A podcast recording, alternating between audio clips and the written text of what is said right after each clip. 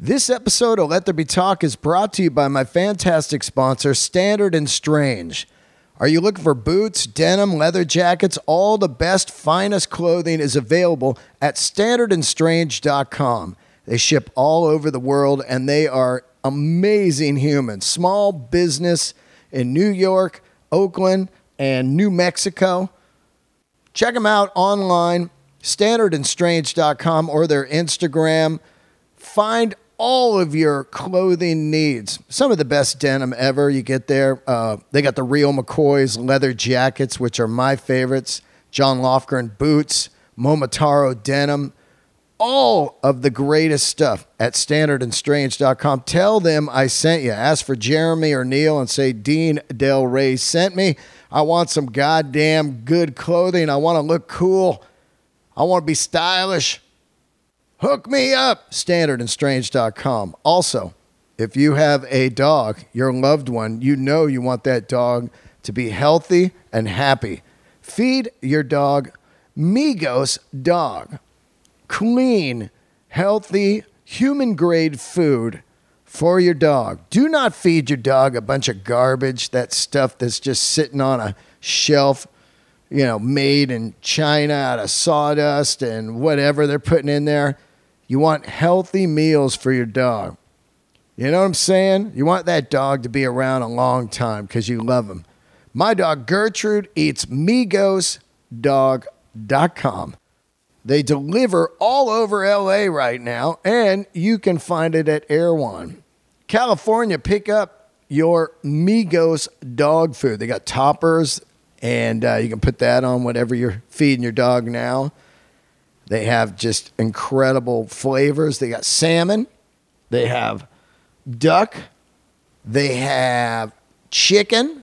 Gertie loves the, uh, now she's on the duck. She ate the salmon for a while. Now she's like, I want some duck. I'm a finer animal. So, anyway, migosdog.com. Follow them on Instagram. Tell them I sent you. Get yourself a nice little deal. They're doing some discounts right now. migosdog.com.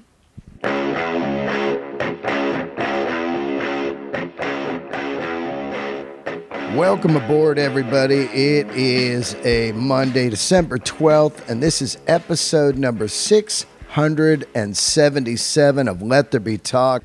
It is uh, slightly, it was raining this morning here in LA. I'm going to start the episode off today, uh, which, by the way, another solo episode today, and I will tell you what I'm going to be doing. Uh, I'm going to be reading off my top 10 albums of 2022. I will also talk about uh, being out on the road with Mr. Burr this week and uh, my love of the Zeppelin Celebration Day movie, the uh, show they did in 07 at the O2 Arena that just celebrated its 15 year anniversary. Yes, I will be fucking going all over the board today, but uh, I'm glad you're joining me. Starting the day off with a horoscope. You guys do that? You you wake up in the morning, you read this dumb shit. I, I've been doing it my whole life. I don't know who the fuck writes this stuff. How do you get that job? You got to do 12 horoscopes a day. There's some work there because you got you got to make up shit each day. So you, you, know you fire it up and you're like, okay, Aquarius, uh, don't go outside today if your big toe is thumping. Let the people take charge and you sit back and watch it ride. That's not even my horoscope. That's just how easy it is to make it up. I want that job. Just a little side job each day. Pick up some money I'm going to write the horoscopes real quick before I go to the fucking gym. Don't stare in the sun too long, it'll burn your eyes. But most importantly, you might see what's really out there. Scorpio. Dumbass shit. But I fucking read it. I don't know. It started, I think, on the San Francisco Chronicle. I think that's where I first started reading them. You know, you get a newspaper each day. I'd read through the uh, date book, which was the music and kind of movie reviews and what's going on in art world. Oh, Gertie snoring. And I would uh, go to that horoscope part and just fucking read them. And once in a while, you'd be like, "It, man, they're dead on." I think if you just throw enough bullshit out in the world, it's gonna it's gonna line up with somebody out there. Somebody each day is like, man, they're dead on. I don't know how they do it. I do believe a little bit in that uh, astrology and, and star shit, you know. I dated a Scorpio once. It was a fucking nightmare. And then I had a friend who was a Scorpio and he was a piece of shit, no longer a friend. You know, you you get certain uh, astrological signs that uh, rub you wrong, man. And if you don't, if you're not reading the signs, you uh, you're being dumb, you know, because after a while, I could just be talking to somebody at a, a, gig or, or backstage or something, and I'll be like, Are you Scorpio? And they're like, How'd you know? And then I just, Oh, fuck, I got to grab this call. Opening the podcast today with an astrology reading. Aquarius. If you're an Aquarius like me, my birthday's coming up. I'm going to be 57. Old timer. Old timerville. January 20th through February 18th. You are an Aquarius. Don't trust every single thing you see or hear today. There could be more going on underneath the surface. If you keep poking, eventually you'll come up with the real skinny, whatever it is. There it is. If you're an Aquarius, that's your horoscope today. Spooky, spooky stuff. Don't poke the bear. Don't poke a bear, is what it's saying. I don't know. I'm fucking out of my mind today. I feel all right. I slept 10 hours. I needed it. My God. I was out on the road with Bill and uh, it was the last three arena shows of the year uh, for me with Bill. Bill has three more this week, but they were the last three that I I did, and uh, I remember we were getting out of the car yesterday, and I just I looked at Bill and I said, "Hey man, thank you for everything. I'll never forget it. What a fucking year, arena tour. You just did an arena tour, dude. I've known the guy twelve years." And uh, it's inspiring, man. I get to watch him every night. I get to watch a full blown ninja. It'd be like if you were in a band and you got to tour with Zeppelin. You know, I don't I don't go fucking fuck around in the venue or you know, hang backstage. I watch every night. I watch how he does uh, different adjustments to jokes, how he he uh, changes jokes, freshens them up, whatever, just to keep himself uh, entertained and having fun. You know, that's the most important thing. You want the audience to have a great time, but you don't want to be a fucking robot. And you could be, a, you know, I got 346 gigs this year uh, that I've done, and you could easily turn into a robot if you don't, you know, watch out what the fuck you're doing. So it's it's awesome to watch Bill, and it's amazing to see where he's at now. And, uh, you know, I love talking to him after the gigs. Like, when was the last time you did five shows in a club? That animal, that animal I'm doing. I'm doing it this weekend. I'll be in uh, San Diego, four shows, Escondido at the Grand Comedy Club. Come out. But, uh, you know, it's just, uh, it's a, it's a, a wild thing to see an arena full of people there to see you do stand up and then think about all the hard work it took Bill to get there. And, and I'm doing the work and I'm thinking like, fuck man, how how could you ever I can't even sell out a club one night. I'm like, how could you get to the level of arena? It's awesome to see, man. It's I would love to see a documentary of like 10 people 10 people in the business of music and comedy and see, you know, that became arena acts and see the, uh, the behind the scenes stuff, the work, and uh, how it happened. You know, there's a lot of things that are in place great management, great agent, great uh, comedian, great material. Uh, you know, you have to have multiple irons in the fire. I don't think anybody, as a comedian, I'm almost 100% on this. I don't think any of them did it straight up from comedy. Like, I only do comedy. I'm talking about guys that don't podcast, they don't act, they don't do, uh, what else would there be? TV, that's acting. But, you know, you have to have all these irons in the fire. Oh, oh, even dumbass Twitter and TikTok and, and Instagram. You got to have all of that. And uh, anyway, I'd love to see a documentary of that, you know? Just each guy or woman's, uh, you know, I love Ali Wong's story.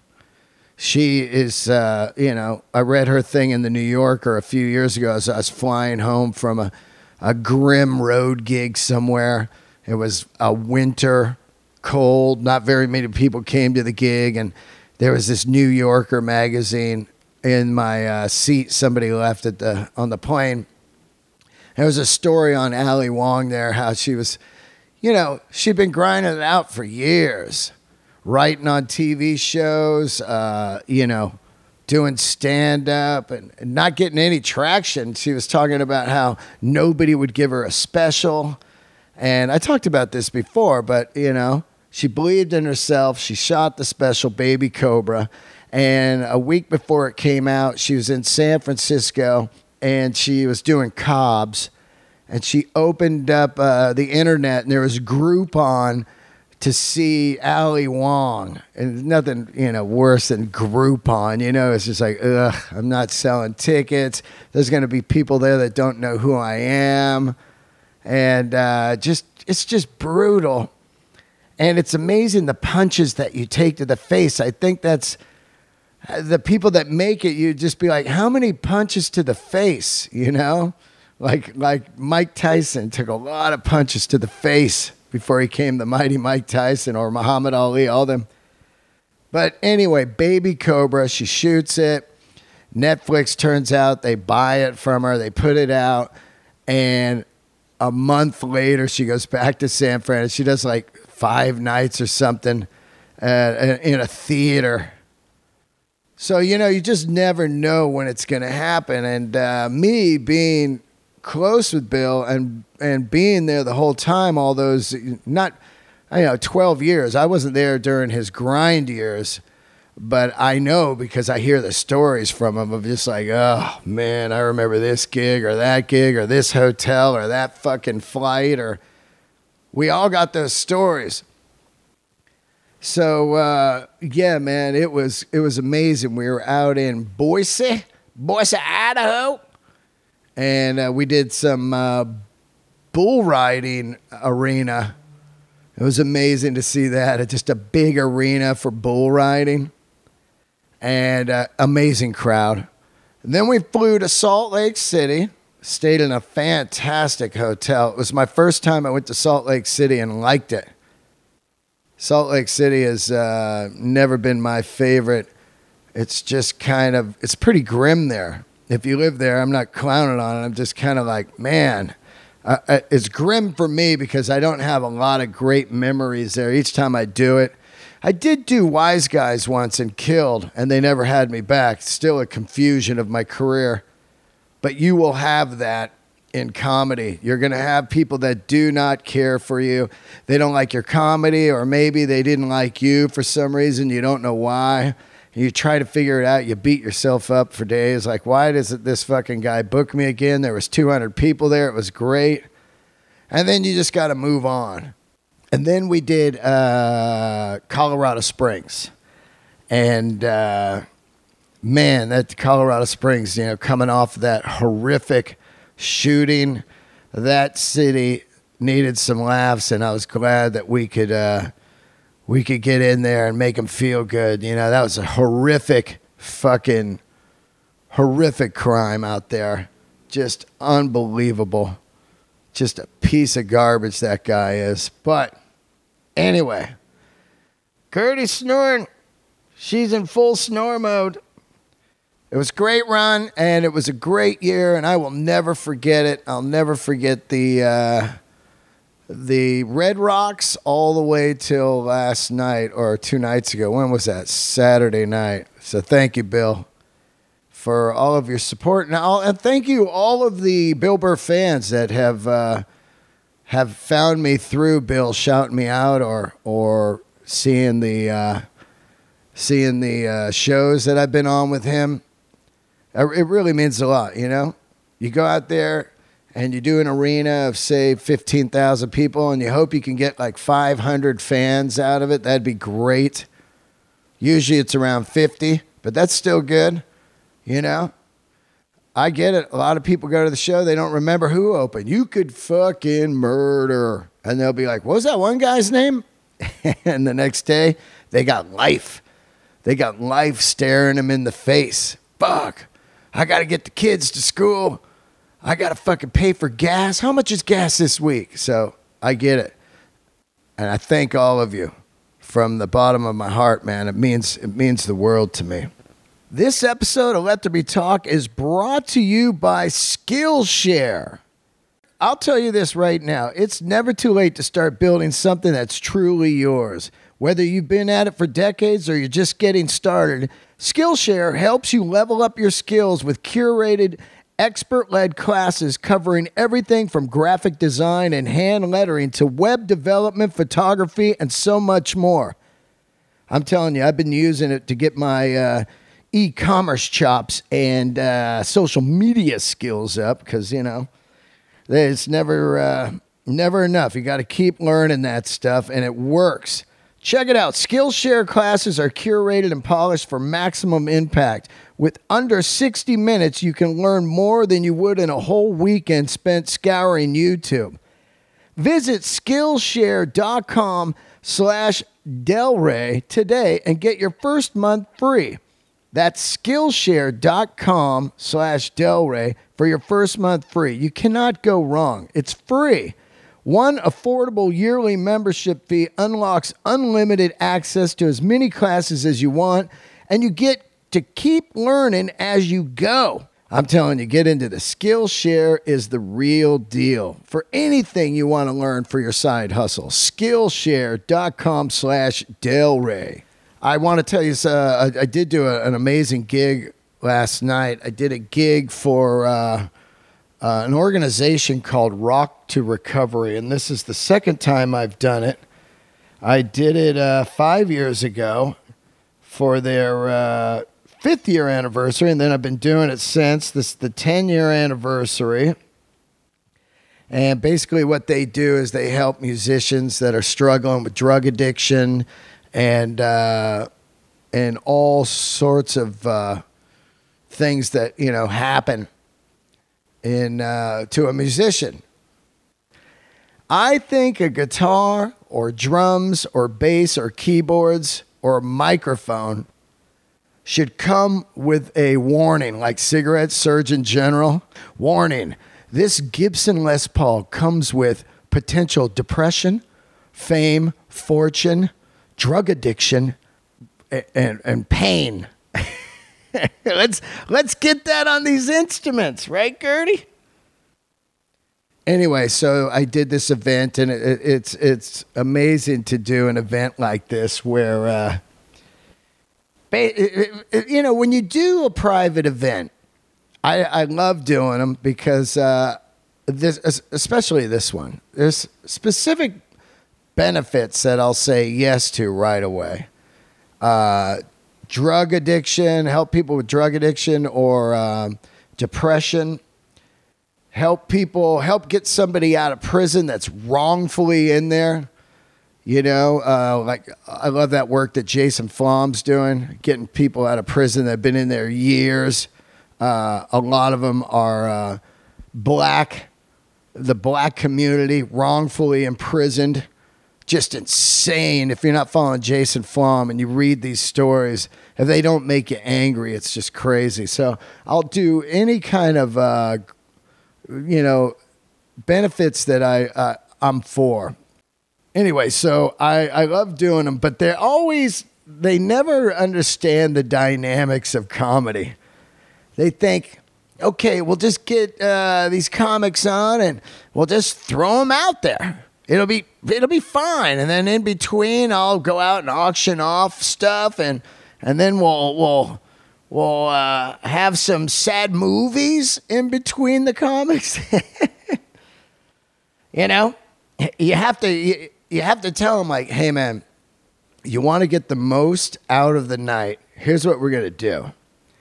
We're gonna let them eat dinner first. All right you could go out there, make some speeches, talk about what the organization's about, let them eat, let them get some drinks in them, and uh, maybe raffle off shit. You got your raffle going or whatever, and then bring the comedians out. That's how it's going to work good. But he's like, the doors were at five. Red carpet was from like five thirty to six fifteen, and then they made an announcement. Okay, everybody, sit down at six fifteen. And at 6:30, they start serving the meals and he goes, "Okay, let's get you out there, Dean." I'm like, "Wait a minute. I'm going to go tell dick jokes while they're eating chicken?" Let's just wait a few minutes. He's, "Oh, we can't, man. We're pushed for time." I'm like, "Well, have the fucking lady auction off, you know, the shit while they're eating." And then I'll go out. He's like, no, we, we got to have you out there. And the lady's like, yeah, we got to have you out there. She doesn't want to go out first. She's fucking auctioning off shit. How could you be nervous? Well, please go first. I don't want to auction off stuff first. Oh, no. so I know what I'm to get. I'm to get a big fucking what is this look on their faces. But I go out there and I open up with a Dahmer joke. I go, Yeah, you guys eating? Yeah. I'll tell you who likes to eat Dahmer. Fucking, they're looking at me, and uh, I know what it is. So I'm enjoying it. You know, I'm enjoying the battle. I know it's going to be fucking hard, but I slowly start to chip away. And about three minutes into the set, it turns around and starts to turn into fire and I look out in the crowd and I see people out there I know. Uh, my boy Sonny from Snot, the band Snot, is cracking up his table. Then straight ahead, I see someone laughing so fucking hard. I realize who it is. It's Ralph from uh, Steel Panther, the singer. And man, that just now I'm fixed on him. I'm like, okay, this gig is for Ralph. I'm just going to make that motherfucker laugh. And as I start hammering and getting heavier into the, uh, you know, the uh, harder jokes, the room starts to fucking light up. And that is when I start to just, I just, I start feeling good. Like, this is amazing. These people hated me three minutes ago, and now they're dying laughing. And there is nothing better than that. I remember Mitzi used to say, You want half the room to hate you and half to love you. And that is so true. You don't want the whole room to love you. I, I, I don't want the whole room to love me. Then you're doing something wrong. you want half to be like, huh? That was my favorite thing about Norm Macdonald. He'd be out there and half the room would just not be getting it. And I'd be like, this is amazing, that tension. Imagine you're just eating fucking chicken and I'm talking about serial killers. I love it. Anyway, it was uh, a great night. And if you want to donate and help out, go check them out. Rock to Recovery. They've got an Instagram and it's Rock to Recovery, nonprofit organization created by Wes Geer, who's a great man and uh, you're really going to uh, love what they're doing. They're doing a fundraiser right now, so you can go right to their Instagram. They're at 655 bucks, raised to the 5,000 they're trying to get to, and they are just doing great work. So uh, thank you, Rock to Recovery, for having me. And uh, I'll do it every year for you. I love it, no matter how weird it is. I love the challenge. I remember last time I did it. I was t- weed had just been legalized, and I was looking out at the crowd. They're all sober, and I was like, "God, you guys are missing out." Just think, man, you're missing out on just being able to go to a store now and buy drugs. they were all like, "Huh, Scooby Dooing, huh, zoinks." Anyway, that uh, was my week, and uh, I loved it. I've uh, had a pretty goddamn good year And as uh, you know, I don't complain, and I, I keep grinding. But what a great year! It started out a year ago, opening for Metallica two nights, and now here I am winding down the year. Just a shitload of arena shows, Red Rocks with Burr, a lot of headlining shows, uh, some great, great stuff. Okay, let's get into my top 10 records of the year. And uh, yes, that's where I'm at right now. And I'm going to tell you this right now. I'm going to name the top 10. And for then the next two weeks, people are going to be like, dude, no fucking chili peppers? Dude, no fucking Hawaiian garden? Oh, what? No, if you don't see it on the list, it's not in the top fucking 10. It doesn't mean I, I fucking hate the people. People always think that, like, oh, whatever, dude. Fucking no love for fucking Shamalong Ding Dong? Fuck, that's uncool. These are my top 10 records. Doesn't mean I hate other people. Fucking nuts. People are nuts, I tell you. Okay, now, I will tell you this Def Leppard did not make the, uh, the top 10 they would have easily been in the top five if they did more songs. Their, their new record started out with this song, Take What You Want. And I was like, this fucking song is the best song they've done in 25 years.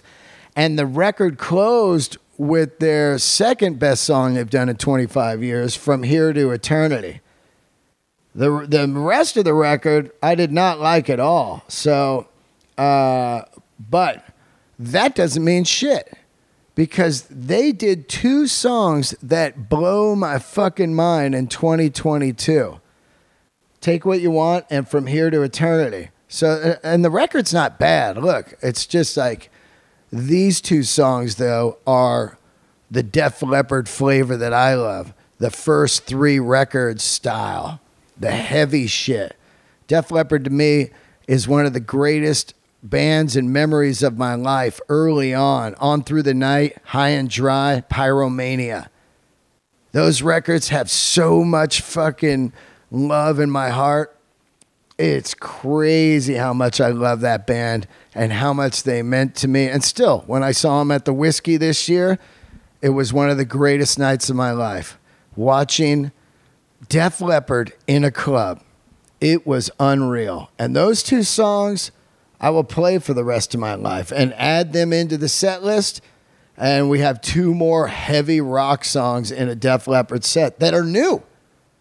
So it's not like you go see Def Leppard and they just play fucking all old stuff. They play these two songs and you'd be like, oh, this is fucking amazing, man. They still got it.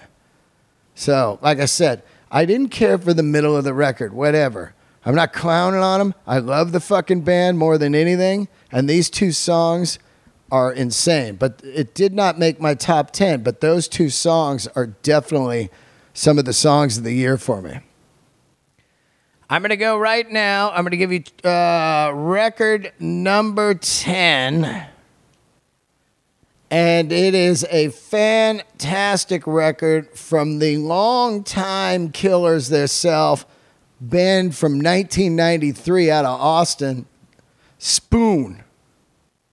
Now, Spoon, I don't talk about Spoon a lot, but Spoon is one of those bands that I listen to about three or four times of the year and just go, God, this record is so great. This band is great.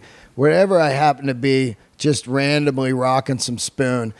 Uh, that that record, "They Want My Soul," still gets heavy spins from me, and uh, the song "Inside Out" is just it's just beyond to me. So Spoon dropped the record, and hats off to them how long this band's been going. It's so fucking cool. They got a record out right now called Lucifer on the Sofa. And it sounds, uh, a lot of the flavor reminds me of the Killers' Sam uh, Sam's Town. I love that Killers record, Sam's Town. And this record, uh, it has kind of that flavor to me. And I just love that Spoon is still fucking going, man. Still out there with a great audience and uh, touring, making records. So that is number 10, my friends. Number nine, coming at you with number nine right now. Unbelievable record from the band Elder. Innate Passage. Unreal record these guys dropped. Total, like, Pink Floyd metal vibes.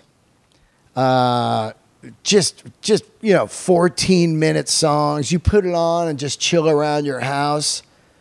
And this band is just smoke, just a smoke fest. Absolutely love it. Elder crushing it. Uh, okay, what was that? Number nine. Number eight coming at you right now. Number eight, just a fantastic record this year from Brian Jonestown Massacre. Fire doesn't grow on trees. And I love this song, The Real. And one of my highlights of the podcast this year was interviewing Anton. And some people say it's one of the best Anton interviews ever, and I will I will take that. Thank you very much because it's one of my favorite interviews of the year besides Gene Simmons to talk to Anton and and and the history of Brian Jonestown and to have him fully engaged was just incredible. And this guy is making music nonstop every year, one or two records, touring constantly. Guy is a soldier. He is the real deal. And I will always love Brian Jonestown Massacre. And uh, check out the record. It's number eight. Number seven, my friends, comes to you from, let me find it here. Number seven is King Buffalo. Regenerator. Unbelievable. That King Buffalo, I uh, started listening to years ago, had them on the podcast. I love these guys. I've seen them twice, and they just kill it. Kill it. The music is just fire, man. And um, the Regenerator record could be their best one. It's a total Anthony Bourdain rock. I could just imagine if Bourdain was still around, he'd be like, "Man, I love King Buffalo." You know, he would have their music on one of his fucking TV shows, and everybody'd be like, "Who's that?" And uh, and then the world would, you know, be turned on to King Buffalo. King Buffalo, though, they're killing it out there. They're selling out. I love these bands like King Buffalo and Elder, and you know, they're like they're like comedians just grinding and grinding and grinding, just picking up fan one at a time, fan by fan by fan. King Buffalo, great guys, man. Uh, I want to get them on the podcast again and talk to them just because they've come so far. It's unbelievable. Uh, what number was that? Seven? Okay, so we did King Buffalo. Next on my list is going to be the Yeah Yeah Yeahs. They put out a record this year. Everyone knows I love Karen. I've loved the Yeah Yeah Yeahs since the first fucking day I saw them, and they blew my mind at some T-Mobile corporate event early, early on. And uh, they played with uh, the MC. No, no, they played with the Stooges. Iggy Pop and the Stooges did this corporate secret gig downtown yeah, yeah, yeahs, and the Stooges, and it was what a fucking night, you know. And uh, Karen O, I still think is the top five performers of the last twenty five years easily. She is just unreal to me. Still killing it. I think she's like forty two now. I saw them. Uh, what was it before the pandemic or right after the 50 year or the 50 year what was it 20 year or something of, of maps maybe yeah 20 year anniversary of maps or something and uh, they did two gigs one in new york one in la and it was just insane how how crushing she she was that night and every night i saw her one of the greatest gigs i ever seen her at was uh, uh, coachella i took some great photos there on some fucking hard drive in this house somewhere. I got to keep all these photos. Where are they? Next up, so we did the Yeah, Yeah, Yeahs. Then we're to go with, uh, oh, the Mars Volta. Out of nowhere, they get back together. Been waiting for the Mars Volta for years. I knew this record was being made. Uh, they kept it a big secret. And the biggest secret they kept it was the flavor, the style of the record. Self titled, The Mars Volta. And, um, you know, everybody's love of them was a kind of a, a weird, dark prog rock band. You go see them, they play a song for like 15 minutes. I always described them as if Led Zeppelin and Santana had a child in 1970, it would be the Mars Volta. And oh my God, I'm so. The only bummer of my year was I didn't get to see him because I was on tour, which is a, uh, you know, it's a, a double edged sword. Like, I, I, I'm glad I was on tour, but I also uh, bummed I didn't get to see them. But their record is smoking. It's totally, totally different. And I know a lot of people are like, what's going on with the Mars Volta? And I couldn't, uh, I couldn't love this more. I love when a band totally goes somewhere else. And, and let's see if the fans go with us. And if not, okay, whatever. But we're not going to be boxed in to one fucking thing. And it's amazing. Blank Condolences is just a masterpiece song. And I got to tell you, Cedric is next level with these lyrics on this record, man. And his singing, just deep, dark lyrics, man, with these kind of cool, groovy pop flavor. Oh my God, what a home run combination. The Mars Volta, as Brody Stevens would say, I get it. I fucking get it, Mars Volta. Uh, okay, next up, The Smile. Oh my God. How great is The Smile? I'm going to see him next week. I cannot wait. I love anything uh, Johnny and Thom Yorke do. I love Radiohead. I've always loved Radiohead, other than the first record. I never listened to that one. But from the Bends on, and the Bends being one of the greatest concerts I ever saw, that tour at the Fillmore. Oh, man, I just love it. And the smile. I'll never forget. I was just sitting in a Starbucks, and uh, the smoke came on, the song. And the record's called A Light for Attracting Attention. And this song comes on. I go, "What Radiohead song's this? This fucking I I I thought I knew all Radiohead, man. Maybe it's a an obscure B side, but nope. It was the Smile, and Kevin Christy and I are going to see the Smile, and that is a type of band I will take a night off of comedy to go see. Something that probably won't come around for a long time again. Absolutely going to take a night off of comedy for that and I cannot wait to see him next week. The Smile has got a smoking record under their belt and just a fire, fire uh, album. Next up, coming at you, kiddies, Marcus King, my good friend and fantastic human, and one of the most incredible musicians I've ever seen in my lifetime. And I'm, I'm not. Uh, I'm not bullshitting on that. I'm not uh, just throwing that out there. This guy is something else. And I will tell you this I've heard some of his new music, and it is going to uh, drop some jaws. All of his music is fantastic, but he is going somewhere else on his next record. I will just say that. I'm not going to say anything else.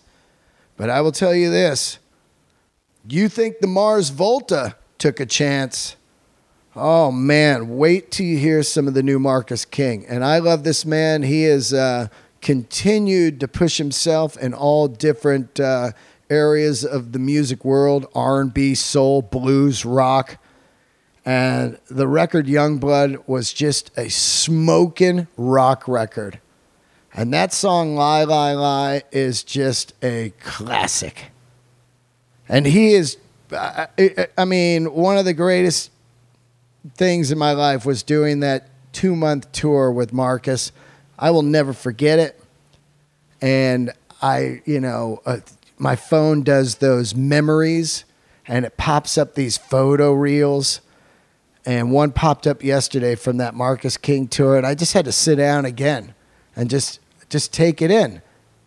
I just take it in. I'm just like, wow. I, I, I can't believe how incredible that was. It was super hard and it was incredible. So Marcus, I love you, man, and I, I am there for that kid for anything he ever needs. When he calls me and says, "Hey, I'm in," and I can't wait for you guys to uh, hear his new music. All right, next up, coming at you. Now we're at, we're down to uh, one and two. I already know because I can see. And uh, before I get into one and two, I want to say uh, this is not an album, so I didn't include it in my top 10 because it was albums. But Neal Francis, his EP, Sentimental Garbage, is way the fuck up there for me, uh, music wise. And uh, oh my God, what an EP! And what, what, Neal is. Neal is just next level to me. Also, Neal and and and uh, Marcus were the ultimate perfect touring uh, package in my eyes. Neal Francis EP. So I didn't keep I didn't put that in there because it's an EP and I want people to go, dude, technically that's an EP. So I mean, uh, uh is it going to be top 10 albums or are you including EPs? I mean, come on. I'm fucking I'm I'm fucking uh, I'm edgy today. Not edgy. Whatever. I'm I'm gr- I'm grumpy. I'm not grumpy. I just like, I just, I'm just amazed all the time by people's uh, responses on anything on social media. Just sitting on their couch. I'll fucking show him. I'll fucking tell him, you suck, dude. You know that you suck. Coming from a man out of Toledo, Ohio, unemployed, not wanting to work, living with nine roommates. Eat a dick. anyway, I love you, uh, Neal Francis. Sentimental garbage. Strawberry letter 23. The whole life I thought it was 22. Anyway, go listen to that. Coming down to one and two. Now, I got to tell you, one and two come from two of my favorite groups of all time. And it was really tough. I was going to do a tie but then nobody likes a tie. Ties suck. Uh, there was a tie in the NFL a couple days ago. I didn't see the game. I don't fucking, you know, I don't know nothing about it, but there was a tie, and all I kept seeing was fucking tie in the NFL. That's bullshit. A thousand tweets in one day. Which, by the way, go 49ers. Here comes your fair weather fan, Dean Delray. Anyway, hats off to the 49ers. Oh my God. I love that quarterback, Purdy. He's Purdy. But uh, I love a story. I love all underdog stories. I love stories where people don't want you. They think you're no good. They think you're going to fucking fail. They the gatekeepers say no, no, no, no, no. And then one day your time comes and people go, "Holy shit, who is that?" That is my favorite story in the world on anything a business, a human, uh, anything, a record, whatever. There's always that story about a record. Oh man, they put it out and the first single hit and it failed. And then a year later, some DJ put on fucking Night Train and the record took off. You know, that kind of story. I love it. Anyway, um, so it was tough to pick one and two. They come from two of my favorite bands. But uh, I will tell you, number two goes to Wilco, Cruel Country. Cruel Country is a record that I've been waiting for Wilco to make for a long time and glad now, looking back on it, that they did not make it right after being there. I know that no band wants to do a sequel to uh, their record right after. Record companies coming in, you know, Jeff, we need another bean there. And he's all, nah, check this one out here instead. And they're like, what is this? We don't understand this fucking Radiohead concept type of record from you. You're an alt country band. Nah, you don't tell me. I put out whatever I want. Jeff Tweedy, one of the greatest ever. And man, talk about a fucking soldier out there. Multiple records, been in the biz all his life, and uh, been touring all his life, battling demons. I love this man and his music, and being there is one of the greatest records for me of all time. Okay? And uh, I get it.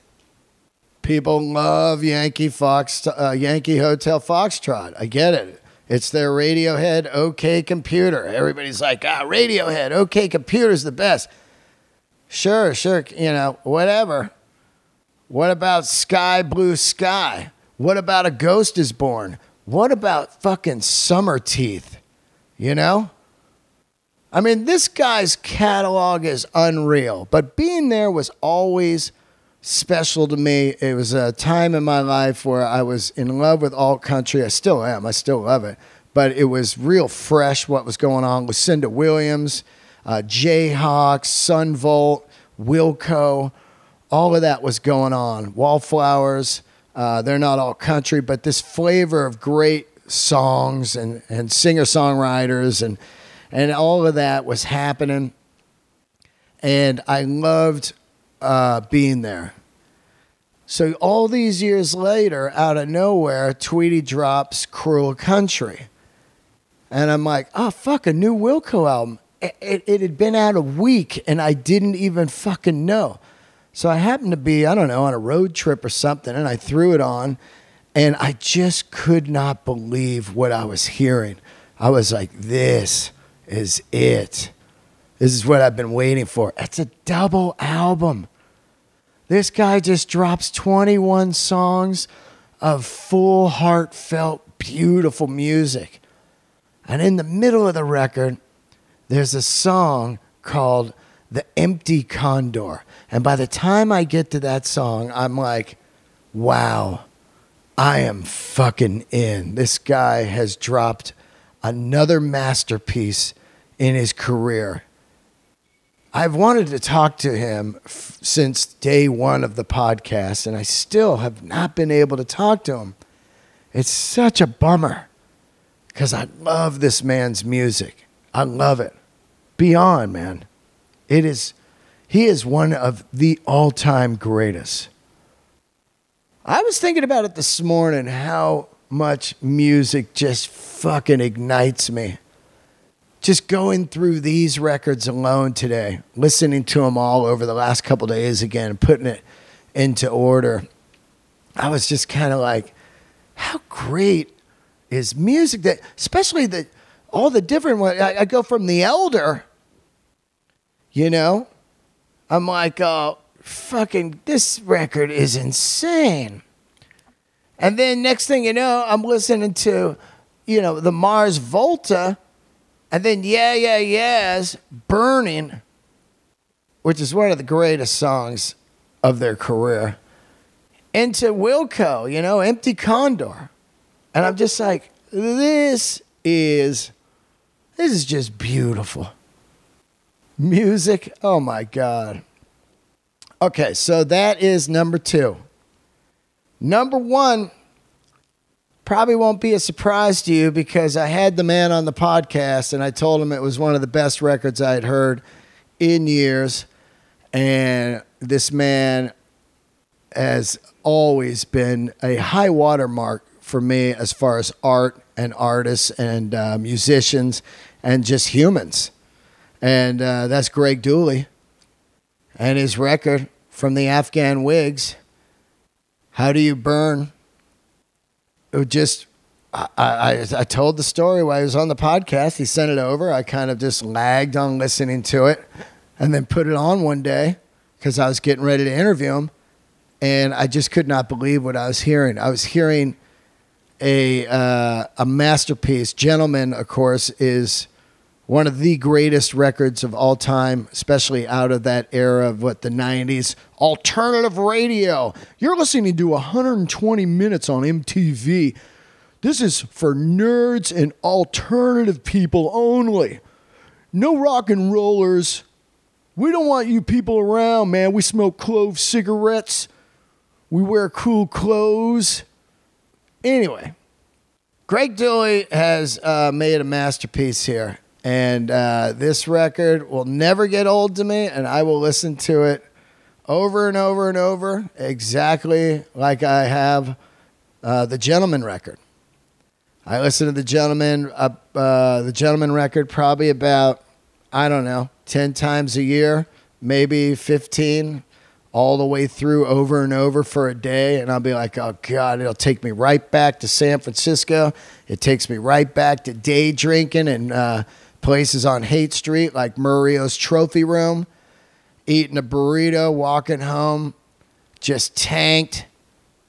That whole era of music, you know, Nick Cave, Red Right Hand, Tool, Tool fucking Undertow, Gentleman, all of that era of music. Rollins, oh my God just unreal, you know. And and his album cover, he loves the Dodgers. I love that's what I love about him. He loves the Dodgers, and he's got that fucking uh, Dodger Dodger Stadium there. Beautiful photo he took, and just the songwriting is just unreal. I'll make you see God, Catch a Colt, Jyja.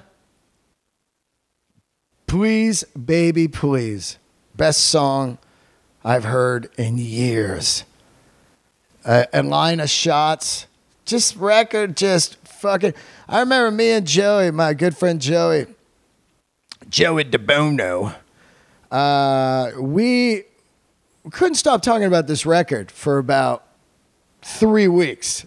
We would just call each other each day, like, "Are you fucking kidding me? In flames?" Oh man, ten songs, forty minutes of Perfection by Greg Dulli and the boys. Patrick Keeler on drums, good friend. John Curley still there on the bass. Love it. They got that Blind Melon dude now on guitar. Got Blind Melon, Soup record. Still one of the greatest records ever made. Blind Melon Soup. Holy shit. Greg Dulli, I love you. I love everybody on this list. And uh, like I said, I those are my top 10. It doesn't mean I didn't like other records or I don't like other bands. This is my top 10 of what I thought was exceptional for the year of 2022. And look at how great 2022 was with music. I remember they always say during bad times, great music and art comes out. And that's what's been happening, man. During the Reagan era, during that fucking whole gloomy 80s era, there was so much good music. And look at this insane politic wars. We had, uh, you know, uh, COVID, a pandemic. Well, most of us had it. Some of you didn't. Some of you, some of you, I guess, didn't have no pandemic. That's all bullshit, man. It's government. The government, you're trying to take charge. Anyway, whatever whatever your thoughts are, man, whatever your politics are, your religion, or whoever you're fucking, I don't care, man. Just be good to each other out there. You know what I'm saying? And uh, as long as this fucking weird anger is going on in the world, we're gonna get some good good art, and that's what we got this year. These ten records alone are proof and thank you to all 10 of these bands, 11 actually, or 12 if you count the Def Leppard two songs and the Neal Francis EP. Thank you. Also, uh, song, one of my favorite songs, and uh, I, I can't really, uh, you know, I couldn't include it because there's no record out, but their record's coming out very soon. But uh, Rival Sons dropped one of the best songs of 2020, uh, 2022 with Nobody Wants to Die. and their record comes out March 10th, 2023, Darkfighter. And that I have heard all the way through, my friends, and it is a fucking smoker. So that's a, a great, great song of the year. Now, uh, before I get out of here, I do want to talk about the Bon Scott Bash that is happening. A lot of people have had questions. I'm going to tell you exactly what's going on with that. It is January 10th, and it's going to be at the Avalon. It's my celebration of Bon Scott and ACDC. I've been doing it over 42 years on and off. Looking forward to doing it again. Basically, what it is is it's a full comedy show and a full rock show. You're going to get a uh, some comedy from Bill Burr and myself, and then we will clear the chairs out, take a little break, and then come out and we will do a full ACDC concert for you uh, with some incredible musicians. And I, I'm telling you, you do not want to miss this. Tickets are at deandelray.com. There are a few tickets left. Please don't wait on this because I can't stand when people go, dude, it's sold out, man. Um, anything? Can you do anything? It's like, I can't do anything. All I can tell do is tell you to get tickets. Bill Burr sells out the LA Forum. Just on him alone, he could show up and do this this theater and sell it out. So you think it's not going to sell out? You're crazy. January 10th, we got Ler from Primus on guitar, Dave Lombardo from Slayer, Mr. Bungle, Testament, and everything else playing some drums. Billy Rowe from Buckcherry, Jet Boy.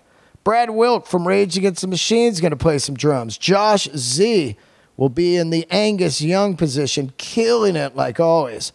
Mike Inez, the bass god of Alice in Chains and one of the greatest humans I've ever met. Scott Ian, king of the right hand, Anthrax master, and playing with Bungle.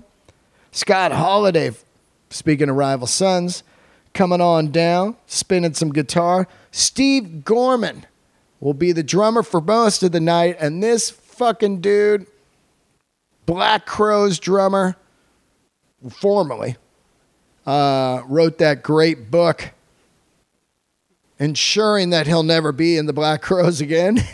I love him. He's a gangster. I love you, Steve Gorman. He is the only guy I think that really uh, should drum for the Black Crowes, And that's just my uh, my thoughts. Uh, he he will be rocking it. I just love him. And then myself and Bill. I will be singing the concert. We will have some surprise guests that I cannot announce yet. Get your tickets, deandelray.com. Going to close out the episode right now with my uh, love of um, Led Zeppelin's Celebration Day. It was the 15 year anniversary of it on Saturday, and Led Zeppelin put it up on their Instagram for free to watch. They played the O2 Arena back in December on the 10th at uh, in London, and it was a special show for Ahmet and a tribute for him. Ahmet was the great king, of course, of uh, Atlantic Records, and uh, he uh, you know signed Led Zeppelin along with all kinds of other fucking great bands, and that guy was a pure genius. Signed bands knowing this might not sell, but I love it, and these people need to make some records. Led Zeppelin's Celebration Day. It was the probably, I told this story when I got hit on the motorcycle and I was sliding down the highway. People said, Did your life flash before your eyes? And I was like, No. What happened to me as I was sliding, and this actually happened, what came to mind as I thought I was going to get run over was no regrets. I have no regrets. And as I thought about it over the years, I have no regrets except for one. And it's not a big deal, but at the time when they put the tickets on sale for this Led Zeppelin thing, there was over, I think, like 5 million requests or something 1 million, 5 million, whatever the number was. It was the biggest ticket request ever. And it was a complete shit show. You get up in the morning and you got into this queue online as your computer crashed like nine times. You think the Taylor Swift fucking tickets was madness. You don't even know what this was like. And you could only buy two, I believe, at the time, and you couldn't sell them. You had to, if you bought two, you had to go in with the person who bought the tickets. It was on their ID. They couldn't sell the two because that person had to go in, but he could bring a person in with him, he or she. Uh, if I'm remembering correctly how this went. And at the time, my friend Cindy Poon, she was going and I was going to go, and I was low on money. And I was like, I need to see this. So there were people selling them on Craigslist, but you weren't actually going to get a ticket in your hand because you had to walk in with the person. So basically, what you had to do was hope the person wasn't selling to multiple people because that person had to trust the person was going to meet him at the O2 Arena. There was so many fucked up trust issues here. You had to pay somebody on PayPal and then hope that when you flew to London, you found the person in line, like, oh, okay, I'll meet you over by the fucking red phone booth. And uh, I'll be the guy with the uh, goatee and the Led Zeppelin shirt. And then you had to find him and then get in line and then go in.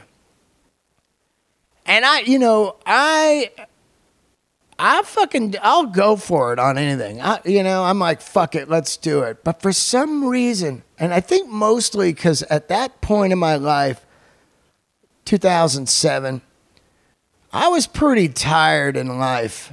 I was just kind of like, I had played music all my life, and then I was out with the Rolling Stones working for them for four years, and I was home and I hadn't been home in years. I haven't been home my whole life, basically, except for about a four year span when I was working at Harley Davidson, but I'm never home.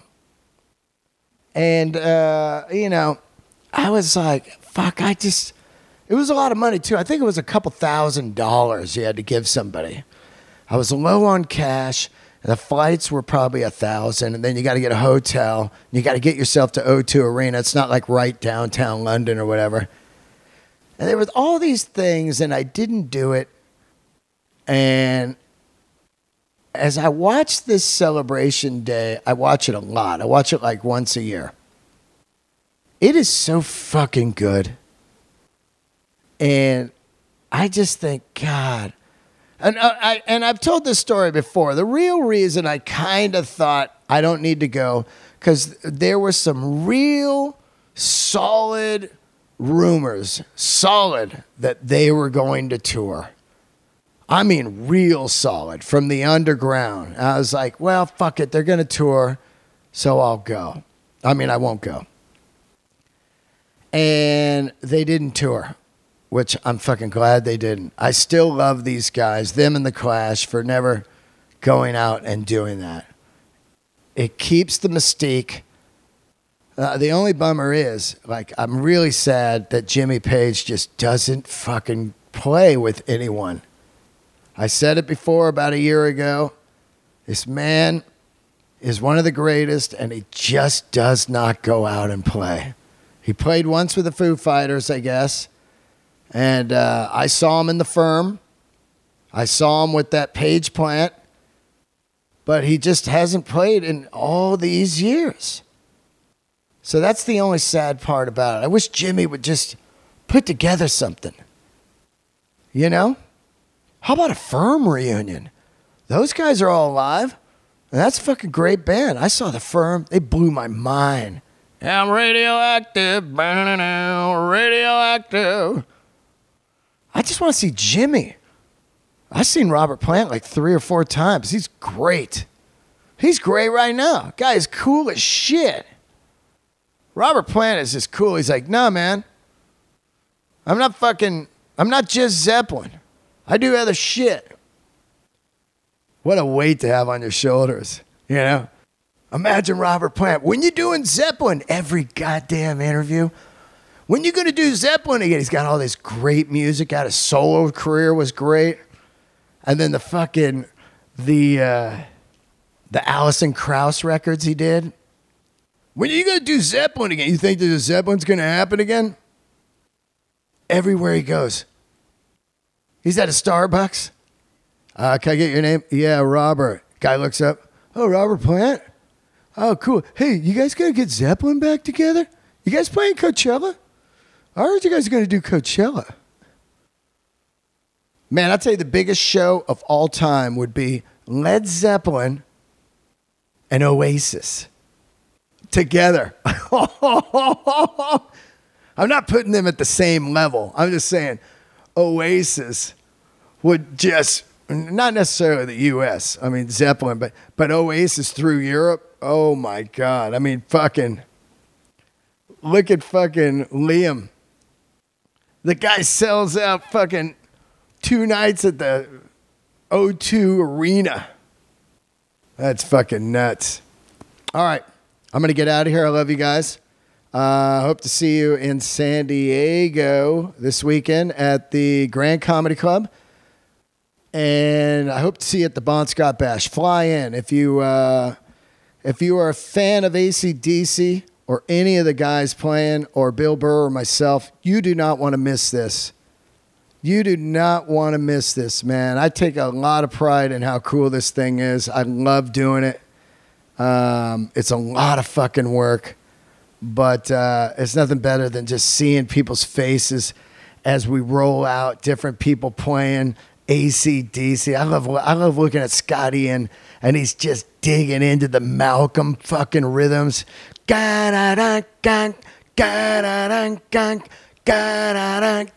Scotty and man, what a fucking king. Brad Wilk back there just slinging it. You know, Burr, big smile on his face, playing drums. I love watching Burr play drums because he's just in heaven. It's like when I'm doing comedy, I'm just like, oh, this is great. Candles lit, my friend. See you next week. Join the Patreon, patreon.com slash Dean Delray. I got a bonus episode coming up this week, and I'll be doing a live Zoom. See you guys.